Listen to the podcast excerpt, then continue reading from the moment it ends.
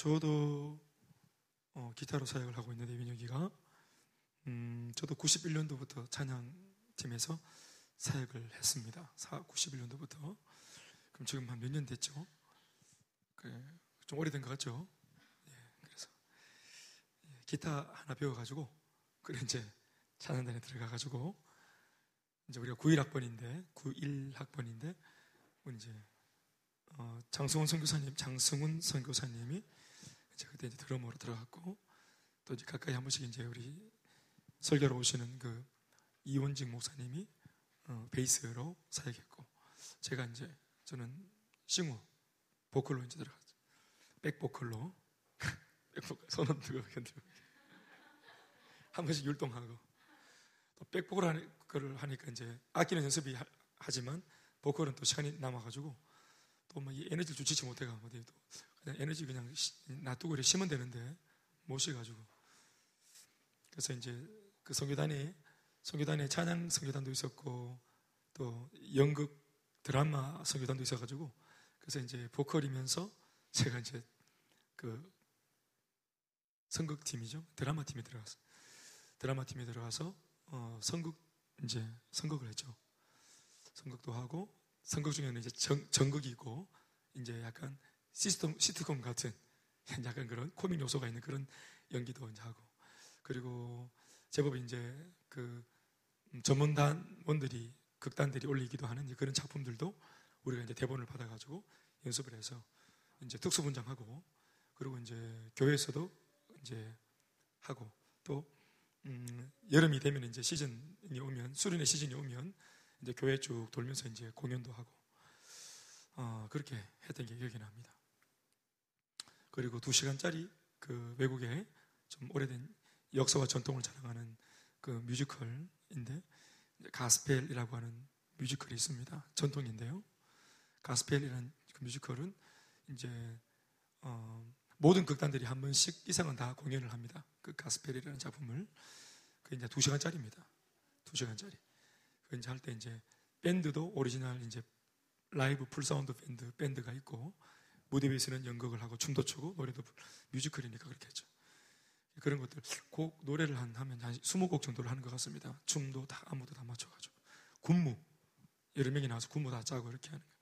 그래서 이제 어, 전문 그 댄스 어, 현대무용하는 분을 모셔가지고 삼 개월 동안 계속 배우고 밤새도록 새벽까지 배우고 하여튼 무대도 만들고 하여튼 그렇게 저희는 그 대학부 다닐 때 청년들이 뭐 목사님이 시킨 게 아니고 우리가 그런 것들을 기획하고 우리가 그런 것들을 준비해서 예산을 올려가지고 예산이 그걸 하면 한 칠백만 원 정도 듭니다.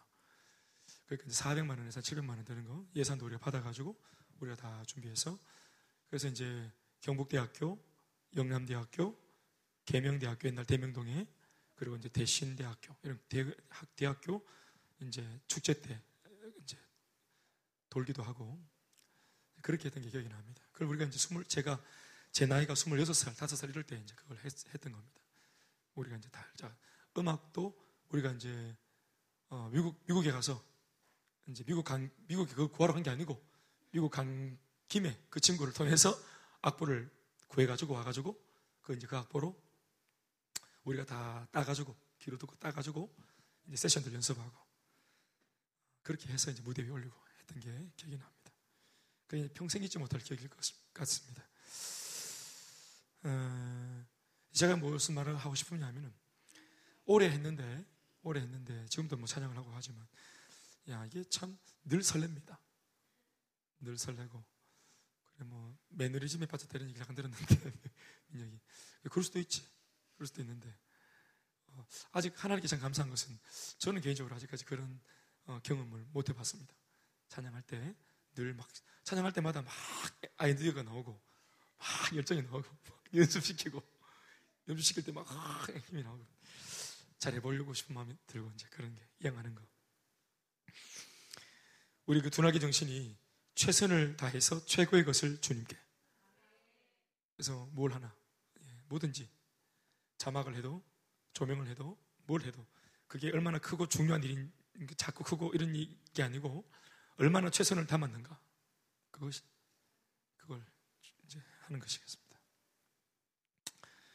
하나님께서 우리한테 참 좋은 그런 기회를 주셨습니다. 교회가 기회입니다. 아멘, 아멘. 공동체가 기회입니다. 오늘 본문에도 보면은 어, 포도원 이야기가 나오는데, 포도원 이야기, 어, 포도원 주인이 이 포도원을 그냥 생짜배기 포도원 자체를, 규모도 꽤 될 겁니다. 꽤 규모가 되는 포도원을 그냥 농부들한테 줬습니다. 이게 선물로 줬다, 뭐 그냥 뭐, 뭐 어떻게 줬다, 그, 그 따지지 말고 한마디로 말하면 기회를 준 겁니다.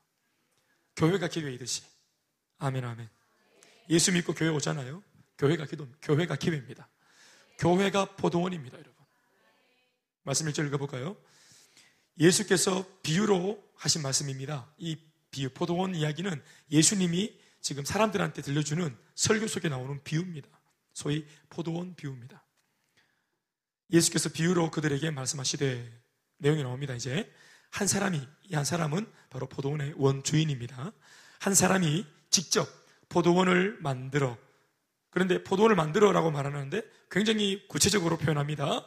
그러니까 한 사람이, 포도원 주인이 포도원을 만드는데, 직접 만드는데 얼마나 정성을 들이고 얼마나 구체적으로 얼마나 꼼꼼하게 포도원을 만들었는가 하는 것을 보여주는 겁니다. 첫 번째는 산 울타리로 두르고, 두 번째는 즙자는 틀을 만들고, 세 번째는 망대를 지어서 모든 것을 완벽하게 세팅해서 만들어 놓은 이 포도원. 완벽하게 만들었다는 것 속에는 주인의 정성도 들어있다는 것을 잊지 말아야 합니다. 마음을 담고 정성을 담고 시간을 내고 몸을 썼습니다. 에너지를 썼습니다. 땀을 쏟았습니다. 아멘, 아멘. 자, 그래서 이 포도원을 완벽하게 만들었고요. 완벽하게 세팅되어진 이 포도원을 다른 사람이 아니라 그냥 동네에 사는 소작농들, 직업이 농부입니다. 직업이 소작농입니다. 소작농부. 소작농이 뭐 하는 사람들입니까? 열심히 농사일을 하는 사람인데 자기 밭에서, 자기 논에서 일하는 사람이 아니라 원래 원주인이 있는 것을 자기가 받아가지고 열심히 일을 해주는 겁니다. 또 열심히 일을 해서 성과를 내가지고 이제 수확물을 쫙 가을에 거둬들이면 거기에서 거의 대체로는 다 주인이 먹고, 자기는 이제 거의 그냥 뭐 몇 할 정도를 자기가 이제 분배받는 겁니다. 그것도 주인이 줘야 받는 겁니다. 때로는 악독한 이 농부들은, 농부를 고용한 주인들은 소작농에게 한 푼도 주지 않고 그냥 이렇게 노동력을 착취하는 그런 고약한 사람들도 많았습니다. 게다가 그 당시에 무슨 뭐 이걸 뭐 사전에 무슨 뭐 이게 각서를 쓰는 것도 아니고 그런 제도가 없었기 때문에 그냥 주인이 마음을 좋게 써가지고 나한테 은혜를 베풀어 주기를 간절히 바라는 마음 하나 가지고 그냥 신뢰하고 믿고, 그 대신에 열심히 해주면서 내가 열심히 얼마나 열심히 했는가를 통해서 니도 양심 있으면 나한테 좀 줘야 안 되겠나, 이렇게 어필할 수밖에 없는, 뭐 이렇게 데모스트레이션 할 수 없는, 데모를 할 수 없는, 그러니까 열심히 내가 이렇게 했다, 주인 당신을 위해서, 이래서 감동을 줘가지고 그냥 은혜로 받을 수밖에 없는, 그러니까 정치, 그러니까 뭔가 이게 제도적으로 보장해 주는 게 없었어요, 법적으로. 소작농들은 굉장히 어려운 위치에 있는 사람들이에요. 그런데 이렇게 어려운 형편에 있는 사람들, 이런 소작농들인데 이, 이 오늘 비유에 나오는 이 포도원 주인은 이상하게 자기가 농부들을 시키지 않고 자기가 직접 손수 완벽하게 세팅해놓은 이 거대한 또 막 엄청난 이 포도원을 그냥 공짜로, 거의 공짜같이 줍니다.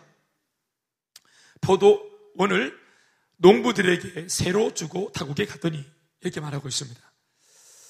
한 번 더 기억하십시오. 포도원 주인이 만들어 놓은 완벽한 포도원, 그리고 이것을 지금 비유로 말씀하고 있는 분이 예수님이라는 사실, 그리고 지금 마가복음에서 십이 장쯤 왔으면 이제 십삼 장에 들어가면은 예수님이 이제 십자가에서 돌아가시는 장면이 나오는데, 거의 마지막, 예수님의 사역 마지막에 임박해서 지금 이 포도원 비유를 말한 겁니다. 예루살렘에 들어오셨습니다. 이미 마지막 일주일을 보내시는, 금요일날 못 박혀 죽으시는데, 이게 예수님께서 들어오셔서 거의 월요일 지나 보내고 화요일이나 수요일날 하셨던 말씀입니다. 그러니까 당신의 죽음을 앞두고 굉장히 긴박한 가운데 하신 말씀인데, 이게 무슨 뭐 태평스럽게 지금 성경 공부하는 게 아니라 굉장히 분위기가 험악하고 긴박감이 있는, 예수님 당신의 삶이 얼마 남지 않은 시한부 인생인데도 불구하고 오늘 긴박하게 전하는 복음의 내용이에요. 그렇게 우리가 들어야 됩니다. 그러니까 포도원 주인이 만들어 놓은 완벽하게 세팅된 포도원, 이게 뭐냐는 겁니다. 이게 이게 바로 뭐냐, 뭐냐면은 바로 예수님이 지금 이 땅에 오셔서 지금 삼 년 반 동안이나 수많은 이 유대 땅을 활보하면서 지금까지, 이제 곧 며칠 후에 죽을, 죽기 전까지, 이 지금까지 예수님이 욕을 먹고 공격당하고 때로는 배신당하면서까지 조금도 포기하지 않고 지금까지 복음을 전했던 이 모든 복음의 사역이 바로 포도원입니다. 아멘입니까?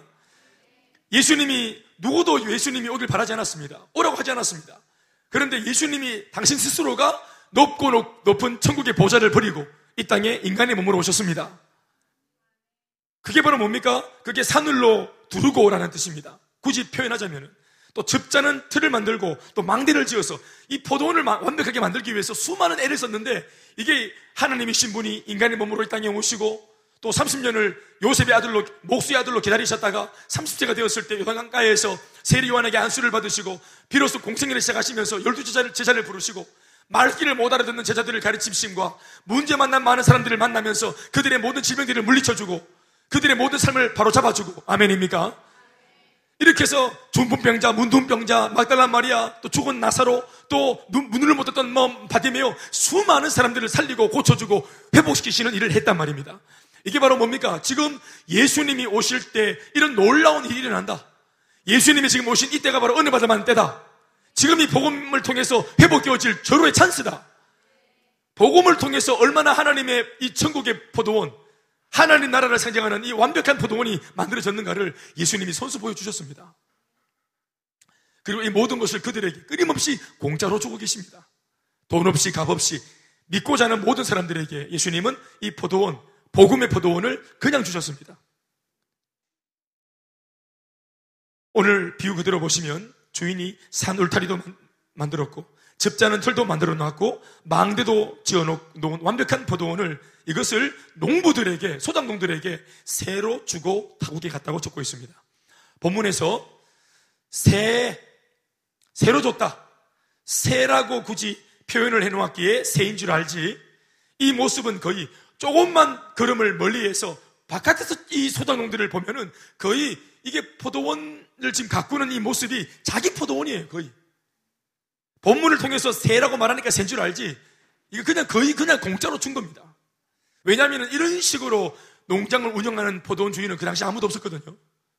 모두가 아주 소유욕에 눈이 멀어가지고 집착하고 억압하고 노동력을 착취하고 어떻게든지 그들을 그냥 짜고 짜가지고 더 많은 수확물을 얻어내려고 하는 이런 혹독한 분위기가 더 많았단 말이에요. 삼엄한 분위기 속에서.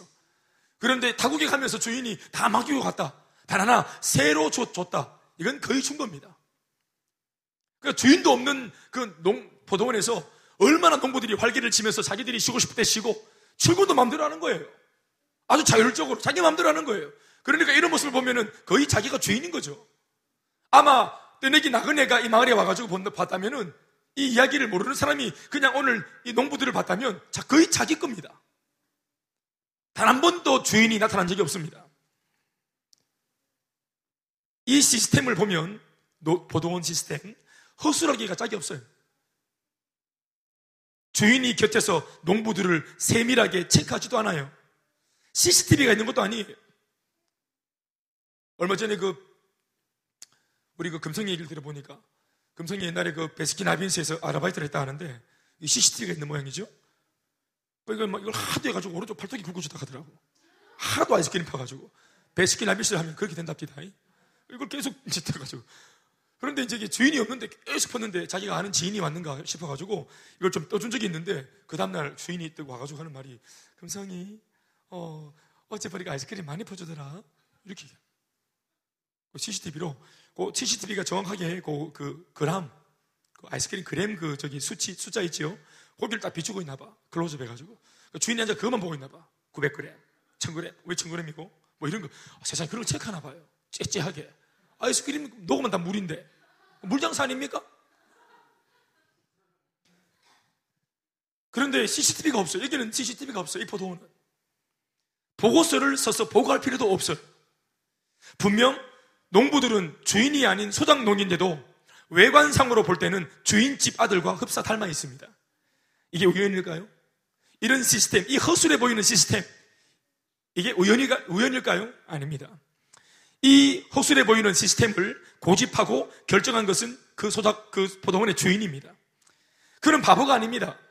그러나 농부들에게 상상치 못할 큰 은혜를 베푼 셈입니다. 그렇습니다. 이 포도원 허술한 시스템은 바로 감시와 확인의 시스템이 아니라 은혜로 돌아가는 은혜의 시스템인 겁니다. 여러분, 은혜가 뭘까요? 값 없이 돈 없이 거저 그저 내가 아무런 공로가 없고 내가 받을 만한 아무런 대명분이 없고 동기가 없는데도 그냥 가지고 계신 분이 그냥 자기 뜻대로 자기 기쁜 뜻에 거저 주는 것을 이걸 은혜라고 말합니다. 거저 받은 축복. 내가 뭔가를 공로를 만들었기 때문에 그 공로로 인해서 받는 게 아니고 자격도 부족하고 공로도 모자랐지만 가지고 있는 주인이 당신의 기쁜 뜻대로 내게 거저 준 겁니다. 이 포도원은 이런 은혜의 시스템으로 돌아가는 겁니다. 시스템을 씨씨티비로 확인하고 막 어? 이렇게 하는 게 아니라 체크하고 찌르고 어? 막 징계하고 막 응징을 하고 이렇게 하는 게 아닙니다. 은혜로 돌아가는 것입니다. 주인은 은혜를 베풀어 그 은혜 안에서 모든 농부들이 자유함과 창의력으로 농장을 운영하길 바랬습니다. 자유함과 창의력. 그리고 무엇보다 일하는 농부들이 의무와 책임이 아니라 억지로 하는 게 아니고 기쁨과 감사함으로 이 모든 것을 진정으로 누리면서 기쁨으로 하길 원했습니다. 자기가 행복해서 포도원, 그 감동을 갖고 오는 건 말이에요. 애쓰는 만큼 포도가 잘 자라주고 포도 열매가 잘 연결어주고 또 수확물이 많아지고 내가 애쓰고 투자한 만큼 나오고 이 재미, 이 사는 재미, 이 포도원을 누리라고 농부가 이 모든 것을 맡기고 떠나준 겁니다. 은혜로 돌아가는 시스템. 여러분, 교회도 마찬가지로 은혜로 돌아가는 시스템입니다. 감시하고 착취하고 억압하는 것이 아니라 자유함입니다. 그 자유함 속에서 해방과 기쁨이 충만하고 우리 마음속에 성령의 감동을 따라 구원의 감격으로 사역하고. 아멘입니까?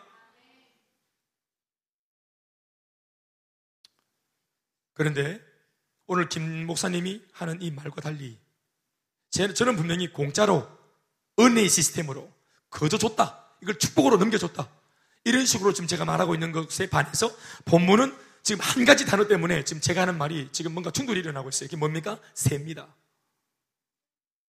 아마 주인이 이것을 그냥 공짜로 줬다 이렇게 말하면 얼마나 좋았을까요? 통째로 줬다, 알싸하게, 쿨하게, 나이스하게 줬다 이러면 얼마나 좋았을까? 그런데 한 가지가 우리를 불편하게 하지요. 뭡니까? 세로 줬다는 겁니다. 이것을 세로 줬다는 것입니다. 그것은 주인이 다른 뜻이 있어서가 아니라 농부들을 위한 하나의 배려라고 보면 됩니다. 이 세마저도 농부들을 향한 배려입니다. 사실 주인의 행동을 볼 때 주인은 이 포도원을 농부들에게 주려고 하는 의도가 다분하, 다분하다는 것을 우리는 충분히 알 수 있습니다. 여러분, 지금 이것은 자기가 잘 먹고 잘 살겠다는 시스템이 아니에요. 농부의 그 농, 그 농부를 불러들인 이 포도원 원주인의 마음이 오늘 본문을 딱 들여다볼 때 뭔가 수익을 남기겠다, 내가 이윤을 착복하, 착복하겠다, 내가 뭔가 내가 잘 되겠다, 이런 의도가 없다는 것을 우리가 발견할 수 있습니다.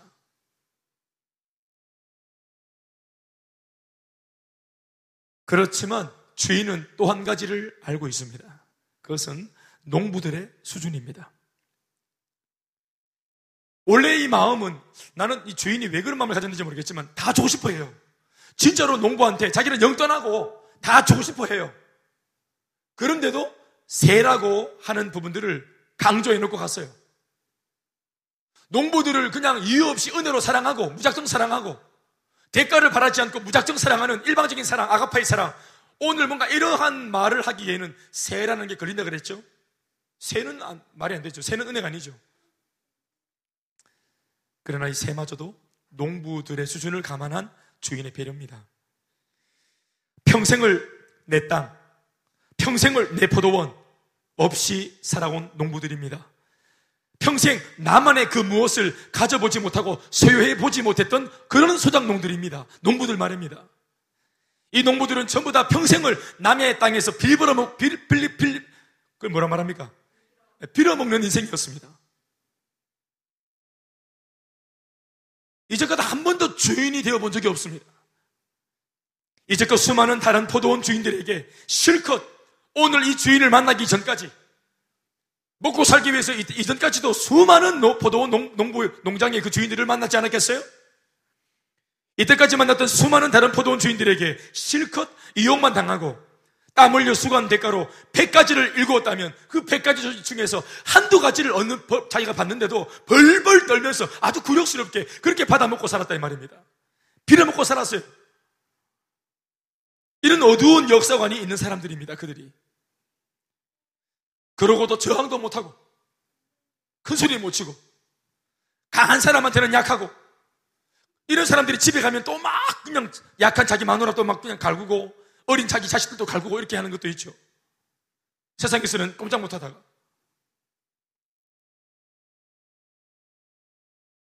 늘 그 속에 불평이 있고 원망이 있고 상처가 있고 분노가 있는데 표출할 수 없어요. 왜냐하면 하층민이기 때문에 그렇습니다. 먹고 살려면 자존심도 버려야 되거든요. 이렇게 살아왔어요. 이때까지 짓밟히면서 살아왔습니다. 이것이 바로 노예건성이라고 하는 거예요. 노예건성.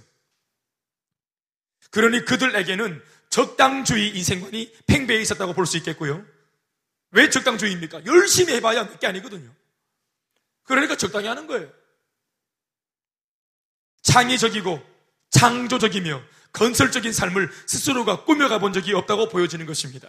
이것을 지금 이 포도원 주인이, 오늘의 포도원 주인이 알고 있는 겁니다. 이 소장농들의 이 성향들이 어떤지.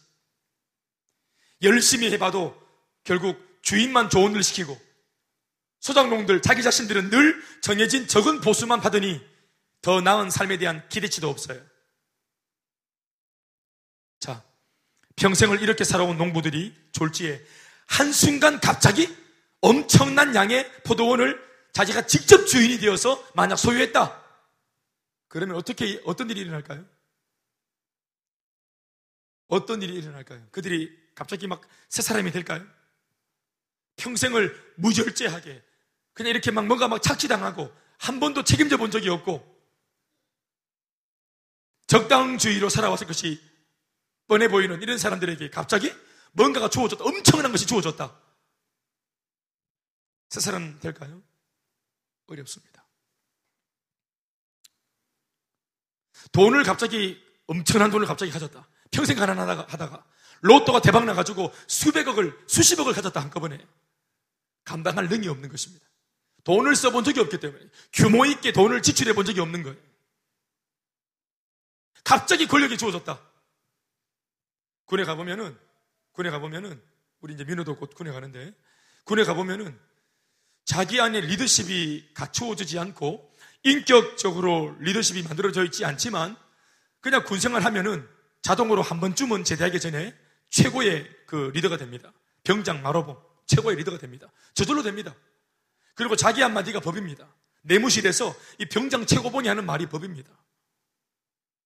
그런데 자기가 사회에서는 한 번도 이렇게 뭔가 권력이나 이런 파워를 가져보지 못했다가 갑자기 군대 오는 바람에 어느 날이 되니까 자기가 최고가 된 거예요. 자기 말 벌벌 떨고 모두가 두려워하는 거예요. 이럴 때 이제 자기가 인격이 갖추어진 사람은, 리더십이 갖추어진 사람은 이런 능력이 주어져도 이걸 잘 활용합니다. 남에게 덕을 베푼다든지 오히려 이 힘으로 그들에게 환원해서 그들에게 격려한다든지 좋은 리더가 될 수 있습니다. 인격이 받쳐주면. 그런데 힘은 주어졌는데 힘을 감당할 수 있는 인격이 안 받쳐주니까 사람들에게 어떻게 합니까? 고통을 주고 억압하고 아프게 하는 거예요.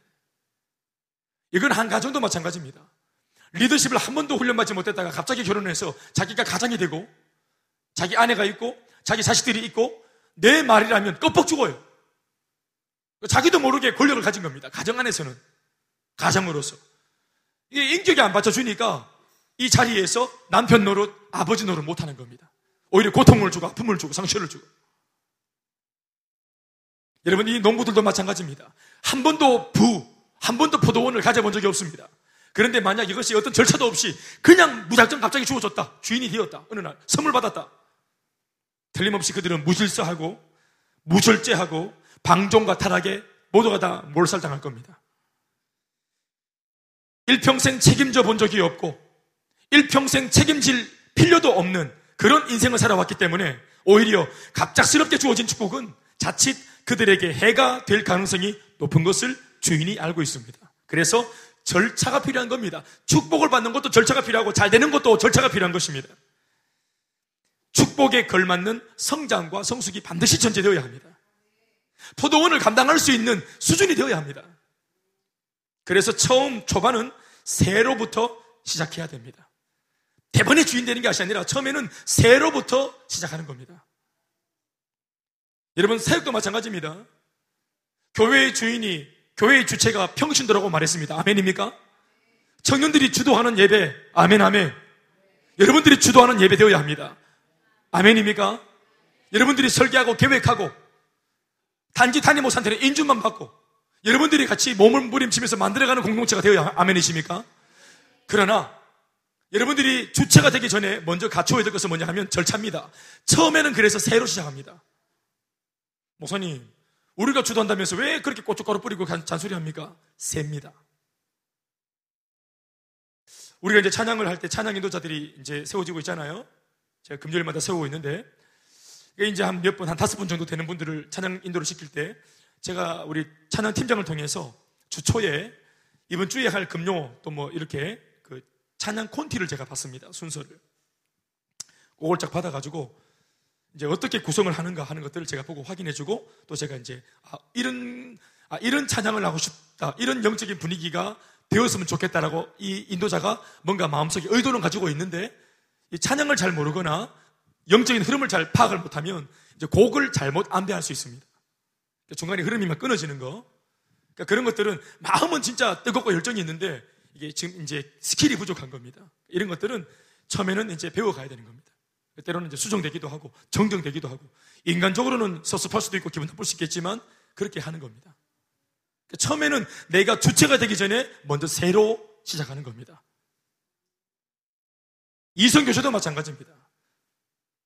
그러니까 우리 교회 같은 경우에 이제 뭐 여러 가지 뭐 내교가 있어가지고 뭐 청소년 때는 뭐 사귀지 마라 가급적이면 이렇게 말을 했다. 그러니까 막 안에서 막 불타는 이 어?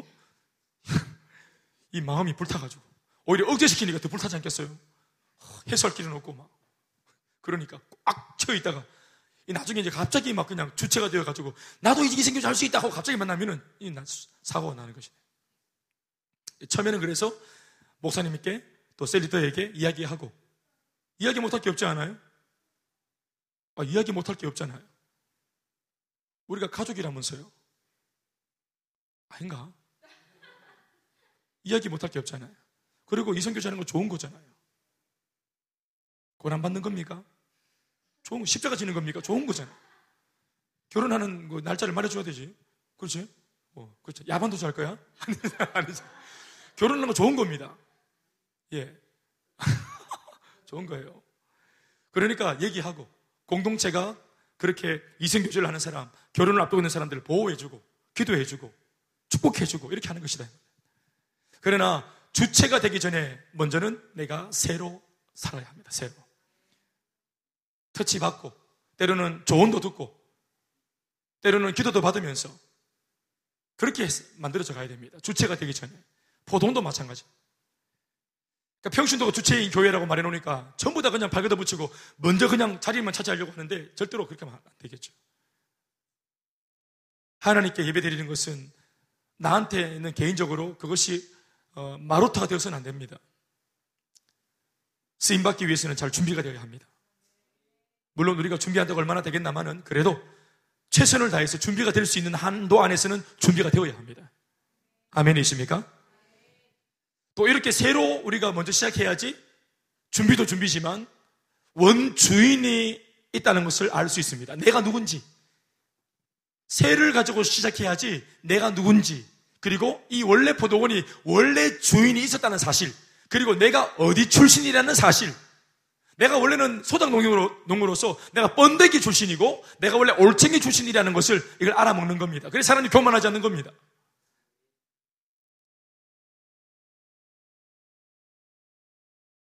그래야 자신이 누구인지를 잊어먹지 않게 되는 겁니다.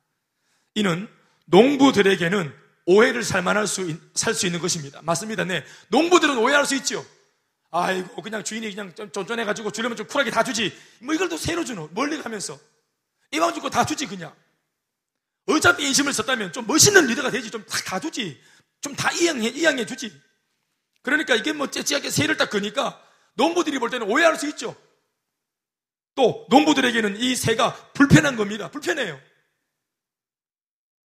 새기 때문에 뭐 주인이 뭐 그냥 뭐 주인 행세하는 것도 없지만 그러나 새를 살고 있는 사람은 마음이 불편한 거예요. 그러나 여러분 바로 이 시점에서 농부가 잘합니다. 여러분 이 새라는 게 뭘까요? 이건 마치 선악과와 같은 겁니다. 하나님께서 완벽하게 에덴 동산을 다 세팅해서 완벽한 에덴 동산, 세상 지상에서 가장 아름다운 파라다이스 완벽하게 세팅되어서 흠없고 점없는 완벽한 결점 무결점의 그 땅을 아담한테 하와한테 주시면서 단 한 가지 선악과를 딱 세워놓고 이 선악과는 건들지 말아 했습니다. 사과나무도 되고 포도나무도 되고 뭐 딸기나무도 되고 포도, 토마토도 되고 오이도 되고 다 되고 이 나무 저 나무 다 되는데 선악과 선악을 맺는 나무만 못 건들게 한 겁니다. 되고 되고 되고 되고 그런데 이건 뭔데 안 되노? 처음에 사과나무를 딱 만져서 사과나무 딱 까먹을 때 아, 하나님 주신 거지. 사과나무 하나님 주신 거지. 할렐루야. 사과를 주신 하나님 감사합니다. 포도를 따먹을 때, 아, 포도를 주신 하나님 감사합니다. 딸기를 먹을 때, 딸기를 주신 하나님 감사합니다. 한두 번 초창기 때는 여러분, 이것을 주신 하나님을 기억합니다, 사람이. 그러나, 이게 자꾸 내가 결정하는 대로, 내가 말하는 대로, 내가 생각하는 대로 다 되어지다 보면은, 하나님이 주신 환경이라는 것을 잊어먹습니다. 왜요? 다 되니까. 다 되니까. 안 되는 게 없으니까. 처음에는 감사해요. 하나님 기억해요. 그런데 되고 되고 되고 하면 나중에 하나님 주셨지. 시간이 지나면 나도 한몫했지. 하나님이 하셨지만 나도 했지. 나도 좀 했지. 나도 기여했지. 나도 한몫했지. 나를 안 안아주면 섭섭하지. 이런 마음이 들어가는 겁니다. 이게 계속되면 사람은 이렇게 됩니다. 그런데 모든 것이 다 되는데 마치 내가 주인인 거죠. 하나님이 주인이 아니라 이 에덴 동산의 주인이 처음부터 나인 것처럼 막 삽니다. 그런데 어디에서 브레이크가 잡힙니까? 선악과에서. 이 에덴 동산 세다. 네가 주인이 아니고 너 주인처럼 행동하지만 이거 세다. 그 월세가 뭡니까? 선악과는 안 건드리는 것이 월세입니다. 그 세를 내야 됩니다. 그러니까 선악과에 딱 서면, 선악과 앞에 딱 서면 뭐가 생각납니까? 아, 하나님께서 하신 거지. 안 되는 게 있지. 그래, 나는 유한한 존재지. 내가 전지전능하지 않지. 내게 한계가 있지. 안 되는 게 있지. 하나님의 말씀이라고 하는 안 된대. 이거는 그 말씀 속에 내가 통제받는 존재지. 이걸 기억하라고 하나님이 선악과를 주셨어요. 그러니까 선악과는 우리를 교만하지 않도록 만들면서 축복을 마음껏 누리게 만드는 우리를 위한 장치입니다. 근데 이걸 믿음 없이 불신앙의 마음으로 보면은 왜 다 주면서 이걸 끼안놓노? 오늘 나만처럼 큰 용사 되게 하시고 쭉 달릴 거지 왜 나병을 끼워놓노? 이게 불평한 겁니다. 옥의 티를 보면서 이 티 가지고 옥 받은 것을 감사하지 못하는. 여러분, 인간은 새로 시작해야 됩니다. 새로. 그것은 우리가 주인이 되어가는 과정 속에 반드시 필요한 것입니다. 우리가 주체가 되기 위해서 필요한, 반드시 필요한 과정입니다. 오늘 이 절 말씀 보십시오. 때가 이르매, 결국은 때가 이르매, 어느 날 순간이 되니까 주인이 생각하는 그때가 농작, 소작농들이 생각하는 때가 아니라 주인이 생각했던, 처음부터 주인이 계획했던 그 어느 때가 되자 농부들에게 포도원 소출 얼마를 받으려고 또 다른 종을 이 주인이 보내는 겁니다. 그러니까 이름 없는 이 한 종이 소작농들한테 가서 주인의 메시지를 전하는 거예요. 어이구, 정말 오늘 대풍했군요. 정말로 풍년이군요. 이게 포도원이 정말 잘 되었네요. 수고하셨습니다. 그리고 주인이 말씀하시기를 여러분 수고했다고 그렇게 칭찬 전하면서 어, 이 많은 것 중에 소출 얼마를 좀 달라고 말씀하십니다. 세니까. 중요한 것은 오늘 본문에 적고 있기를 얼마라 했습니다. 얼마. 포도원 소출 얼마를 받으려고 종을 보냈다. 포도원 소출 구체적인 양이 안 나왔고 포도원 소출 얼마. A few입니다. 정말로 작은 한 조각. 피스. 그거 달라는 겁니다. 여러분, 성경이 거짓말합니까? 성경이 얼마, 소출의 얼마라고 말한 것은 여러분 굉장히 작은 단위의 것입니다. 이거는 물리적으로는 점 같은 거예요. 여의도 광장 같은 포도원을 재배해가지고 포도 한 송이 그냥 맛보자고 가져가는 겁니다. 포도원 소출이 얼마, 우리가 벌어놓고 이제 장차 우리가 가질 것에 비하면 주인이 달라고 말하는 포도원 소출이 얼마는 그건 점 같은 겁니다. 그건 성입니다. 성. 그냥 성이 보여달라는 거예요, 성이. 다 하고. 포도원 소출 얼마를 좀 주인이 그 말도 못합니까? 이 모든 거 백 퍼센트 다 주신 것이 원래 원주인인데 원주인이 구십 퍼센트 내놔라 해도 되는, 되는 건데 포도원 소출의 얼마 영 점 영일 퍼센트 성의만 말아 보여도 이거 종 보내가지고 말하는데 이거 소작농들이 들어주지 못할 이유가 없잖아요. 안 그래요? 그리고 오히려 이것을 포도원의 소출 얼마를 이 정, 정성을 보여내고 나면 오히려 더 떵떵거리면서 더 자유한 마음으로 남아있는 이 소출들을 자기가 가지지 않겠습니까? 양심의 가책 없이? 안 그래요? 그래요, 안 그래요? 빨리 이것을 그냥 줘버리고 세금 떼버리고 그냥 당당하게 내 것 만들면 되잖아. 언제 주인이 또 무슨 말할지 모르니까 찜찜하고 그것보다 낫지 않겠어요? 그러니까 심지어는 포도원 소출 얼마를 달라고 말한 주인의 의도조차도, 이것조차도 농부들을 위한 거라고 보는 거예요, 저는. 아멘입니까? 그거 줘버리면 돼요. 십일조 드리면 되는데 그 십일조 붙들고 계속, 어차피 여러분 지금 주머니 돈 있죠? 이 주머니 지금 있는 돈이 한 달 뒤에 없습니다. 제가 예언을 할게요. 오늘 막 단돌이 해가지고 막 오바, 오바르거처가 있더라도 이 돈 반드시 쓸 때가 뜯어가 냅니다. 이거 반드시. 오늘 들어있는 이 돈이, 그 돈이 얼마든지 간에 여러분 파스포드에 들어있는 그 돈이 반드시 한 달 뒤에 없습니다. 그거. 오늘 나가는 길에 내가 쫓아봐 사달라고 때릴 거예요. 포도원 소출 얼마? 성입니다. 정성을 보여달라. 감사를 한번 고백해달라 이겁니다. 그런데 삼 절 말씀에 그들이, 농부들이 종을 잡아 심히 때리고 심히 때리고 거저 보냈다. 포도원 소출 얼마 안 주고 빈손으로 두둑이 패가 보내보다. 거의 조폭 아닙니까? 조폭입니다 이거. 근데 주인이 이제 주인이 종을 보냈잖아요. 그래 보냈어요. 그러니까 지은이가 막 눈티 밤티 대고 온 거예요. 이빨 다 빠져가지고, 어, 주인님, 연금됐대요. 이렇게. 아끼고 사랑하는 내 종을, 어, 내 딸처럼 키운 종을 누가 이렇게 만들었노? 누가 그랬노? 오르게, 오다 자빠졌나? 아니고, 바로 그 소작농들이 그렇게. 걔네들이, 나한테 그런 어마어마한 은혜를 입은 걔들이 너를 집어갔나? 여러분, 주인이 보낸 종은 누굽니까? 곧 누굽니까? 주인 자신입니다. 대사입니다, 대사. 중국의 대사는 대통령 자신입니다. 미국의 대사관에 있는 대사는 우리나라 대통령 당신 자신입니다. 대사는 대통령의 모든 것들을 대행하는 사람 아니겠어요? 대사. 대사를 건드는 것은 전쟁 선언입니다. 선전포고입니다. 그 나라를 건든 거예요. 이 종을 욕보였다는 것은 주인이 나를 가야 한 거예요. 그런데 이 주인이 얼마나 인자한지 이걸 참아냅니다. 그래, 니는 이빨 다 빠지고 두둑이 맞아가지고 힘들겠지만 그래 따라 힘내라. 네가 참자 알겠지? 욱하지만 이걸 다 무마시키면서 다른 종을 보냅니다.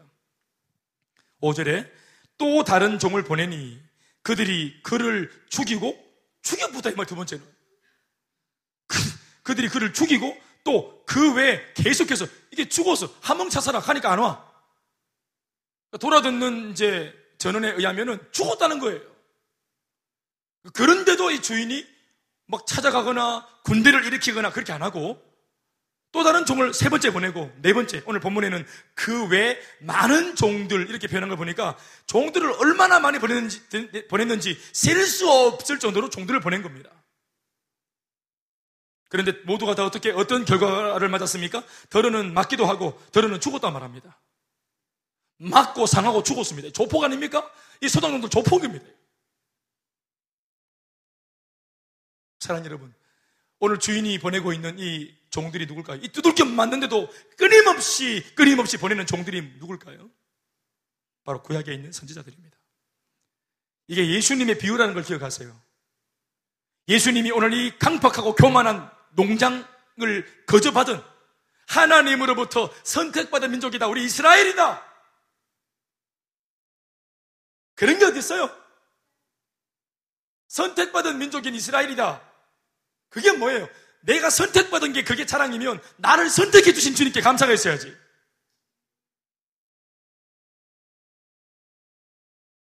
삶의 얼마, 너의 젊음의 얼마, 너의 그 열정의 얼마, 평생 네가 네 인생 다 살고도 그 인생의 얼마를 나한테 헌신할 수 없겠니? 우리의 이십 대를 다 드린다고 해도, 우리의 젊음을 다 드린다고 해도 그거 포도원 소출이 얼마에 불과한 겁니다. 아울렛이 일주일, 일 년 단기 선교, 대단한 것 같습니까? 포도원 소출이 얼마입니다. 그리고 나머지 인생들은 다 우리 거 아닙니까? 우리 마음대로 살지 않습니까? 이 젊음과 청춘의 이 좋은 가능성의 때를 향락을 즐기고 죄짓고 방탕하고 우리가 그렇게 보낸 수많은 세월들을 계산해 보세요. 얼마나 게으르고 나태하고 흥청망청 보낸 시간들을 생각해 보세요. 그런 것들은, 그런 시간들은 기억도 안 합니다. 그러나 하나님께 드리는 시간들, 예배 드리는 시간, 훈련받는 시간, 선교하는 시간, 전도하는 시간, 얼마나 인색한지 몰라요. 포도원의 소출, 인색합니다. 게다가 때마다 시마다 하나님께서 그렇게 살지 말라고 끊임없이 하나님께서 성령으로, 말씀으로 감동을 주시지만 그걸 들음에도 불구하고 우리를 찾아오신 성령의 감동을 치어받고 때리고 모욕하고 짓밟고 죽이고 성령의 감동을 무시하는 것이, 그것이 오늘 종을 때리고 죽인 겁니다. 성령의 감동을 우리가 무시한 것이 종을 때리고 죽인 겁니다.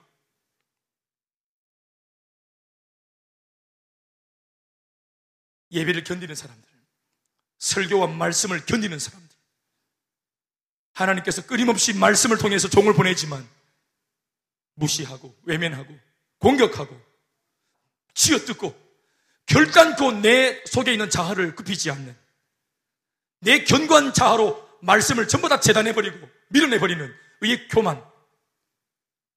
사랑하는 여러분, 이 농부들이 죽였던 수많은 종들은 바로 하나님의 마음입니다. 우리 앞에서 무시되어져 갔던 말씀들, 우리 앞에서 무시되어져 갔던 메시지들, 우리 마음속에 주시는 수많은 감동들, 기도해라, 사랑해라, 네가 먼저 용서해라, 네가 먼저 순종해라, 그 모든 것들을 목살했던 우리의 교만함, 오늘 그 이야기를 오늘 이 말씀으로 예수님이 비유로 드러내고 있는 겁니다. 여러분, 이것을 아까도 말했지만 긴박한 상황 속에서 예수님 마지막 공생애를 이제 마지막 마감하는 그 시점에 십자가의 죽음 바로 앞에서 하셨던 말씀이에요. 너희들이 지금까지 세례 요한까지도 너희들이 죽였다. 그리고 중요한 말씀 육 절 다 같이 읽습니다. 시작. 최후로 이를 보내며 이르되 내 아들은 존대하리라 하였더니, 그래서 주인이 아들을 보냅니다. 종들을 무시하기 때문에 아들, 자기 하나밖에 없는 아들을 보냅니다. 소, 내용은 같습니다. 포도원 소출 얼마를 달라고, 기껏 그거 하나 달라고, 여의도 광장만한 포도원을 자기가 어? 입을 벌리고 삼키고는 포도송이 하나 달라고 와 있는 이 아들, 아들이 같습니다. 그런데 그 아들 보낼 때 주인의 마음이 기록되어져 있죠. 설마 내가 내 아들, 사랑하는 내 아들을 보내면 이 아들은 알아먹겠지. 최후로 이 아들을 보내며 내 아들은 존대하리라. 그러면서 이 아들을 보낸 주인이 그것을 기대하고, 기대한다는 건 뭐예요? 이 아들을 받아주면 앞에서 종들을 모욕한 것들은 다 뭐 하겠다는 겁니까? 덮겠다는 겁니다. 용서하겠다는 겁니다. 칠 절입니다. 시작.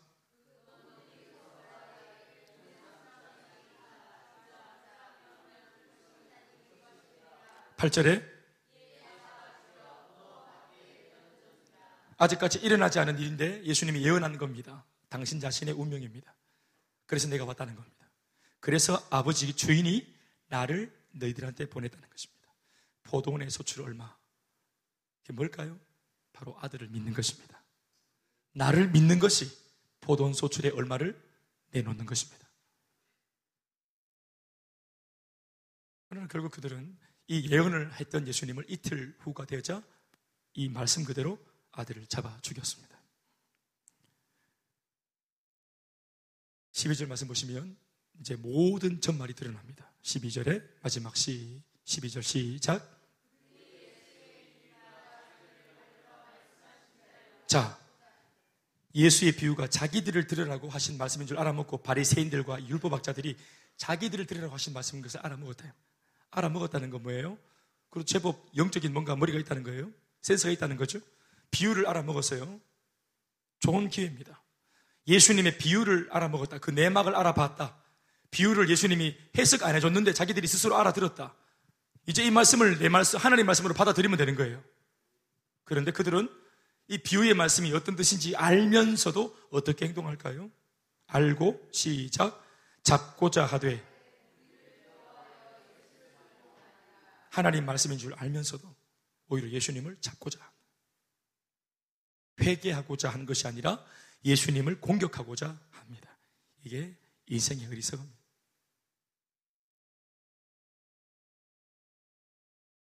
우리 안에 우리가 알지 못하는 수많은 기회가 있습니다. 지금도 주님께서 끊임없이 우리들에게 하나님의 대사를 보냅니다. 성령의 감동을 보냅니다. 말씀으로 말씀으로 끊임없이 우리가 알아듣도록 끊임없이 하나님이 말씀하십니다. 수많은 종들을 보냅니다. 그리고 보냈다고 말하는 그 아들도 이미 이 땅에 오셨습니다. 이천 년 전에 오셨었고 지금은 성령으로 우리와 함께 하시고 지금도 우리의 마음속을 그분이 녹화하고 계십니다. 포도원 소출 얼마를 보여달라고, 믿음을 보여달라고. 내 인생 포도원 내 건 줄 알았습니까? 김대현이의 사십오 년 일평생 내가 주인 되어 살아왔는데 이게 내가 산 겁니까? 아니요, 하나님께서 내게 주신 포도원입니다. 새로 주신 겁니다. 내 가정이 내 겁니까? 여러분들이 그렇게 금이야 오게 아끼는 아이들 여러분들의 겁니까? 하나님이 새로 주신 포도원입니다. 남편, 하나님이 새로 주신 포도, 포도원입니다. 직장, 하나님이 새로 주신 포도원입니다. 우리는 이 모든 영역에서 그분이 주인이시고 나는 단지 은혜 입은 소작농에 불과하다는 사실에 그 믿음을 보여야 합니다. 말씀 드리겠습니다. 얼마나 많은 성령의 감동이 무시되어야 우리가 알아들을까?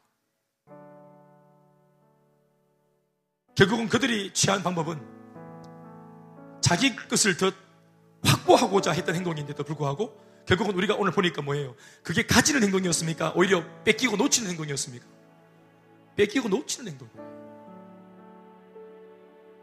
축복을 하나님은 이미 주려고 마음먹었지만 그들이 축복을 받을 준비가 안 됐다고 보시고 주님이 성장과 성숙을 먼저 도모하시는 이 주님의 마음을 이 소작농들은 헤아리지 못합니다.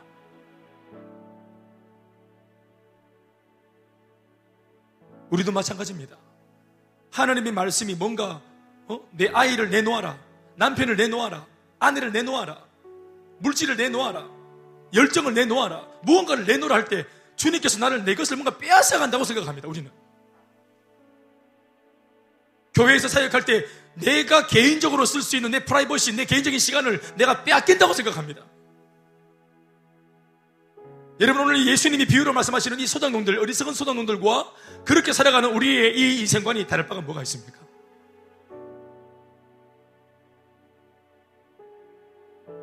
우리의 것을 빼앗아가서 그분이 뭐 하려고요? 여러분, 하나님이 우리 같은, 우리 같은 존재가 아닙니다. 우리의 시간을 빼앗아가서 뭐 할 거며, 내 아이를 빼앗아가서 뭐 할 거며, 아브라함에게서 이삭을 빼앗아가서 뭐 할 건데요? 단지 뭐예요? 하나님의 마음이 마음을 보고 싶은 거예요. 우리의 마음에 진정한 해방과 자유를 주고 싶은 거예요. 어디에도 얽매이지 않은, 심지어 남편에게도 아이에게도 가정에게도 얽매이지 않은 참 자유함으로 이 포도원을 열심히 가꾸는 것 참 잘하는 거예요. 가정이든 직장이든. 그러나 이게 누구로부터 왔는지는 알고 있어야 안 되겠어요? 그걸 원하시는 거예요, 하나님. 인생을 놓고 걱정을 왜 합니까? 내 인생이라고 말하니까 걱정하는 겁니다. 걱정이 교만입니다. 걱정하시는 것은 주인입니다. 주인은 내가 아니잖아요. 그것은 원주인이 하는 걱정입니다. 내 몫이 아닙니다. 그러니 염려하고 걱정하는 것도 교만한 겁니다. 우리가 누구이고 한데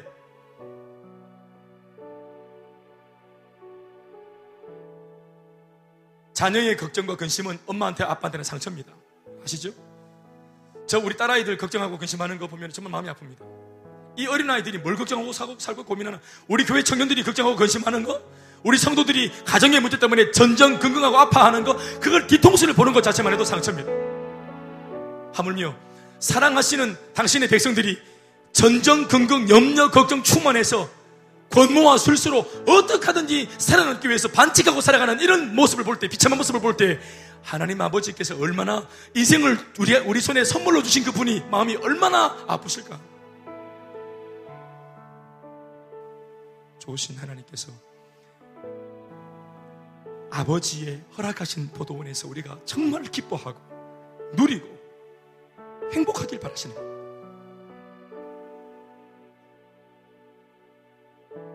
잊지 말아야 합니다.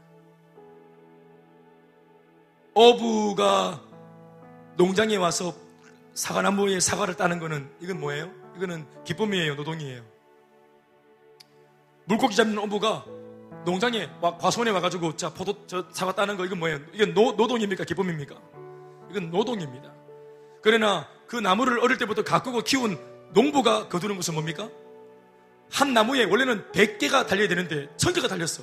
와, 열받네 진짜. 근데 열 배나 더 일해야 되나? 이게 열받는 겁니까? 은퇴 집사님 사업하시는데 내가 생각했던 수익보다 한 백 배가 더, 더 생겼어. 연말에 소득이. 와, 열받네 진짜.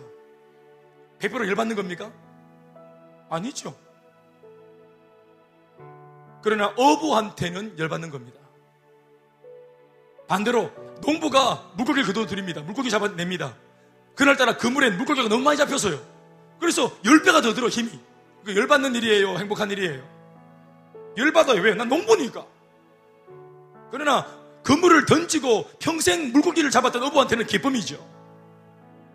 사랑하는 여러분, 왜 우리가 인생을 살아가고 예수를 믿고 살아갈 때 왜 이 모든 것들이 우리한테 부자연스러울까요? 아직까지 교회의 식구가 되어 있지 못한 겁니다. 이 교회가 아직까지 내 집이 아닌 거예요. 뭘 해도 남의 집 일을 해주는 것처럼 누리지 못하는 거예요. 그러니까 인색하고 경직되어 있고 눈치 보고. 그건 하나님의 마음이 아닙니다. 그건 하나님께서 우리에게 바라시는 마음이 아닙니다.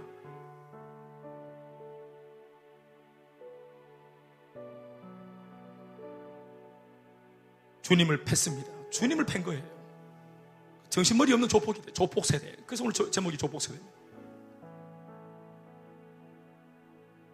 하나님을 가해하고 하나님을 욕보이는 이 우리의 삶이 원치 않아, 아무도 의도하진 않았겠지만 이 잘못된 삶을 빨리 고치고 우리가 회복, 회개하고 하나님의 손에 붙들리는 은혜가 있어야 할 거라 그렇게 믿습니다. 믿습니까? 오늘 주신 말씀을 마음에 새기고 같이 우리 찬양하고 같이 우리 기도하면서 주님, 오늘 우리가 완전히 주님 주신 포도원에서 자유하길 바랍니다. 기쁨으로 누리길 원합니다. 그러나 단 한 가지, 이 모든 것 주인 되신 주님을 내가 기억합니다. 주님이 허락하신 축복인 줄 믿습니다.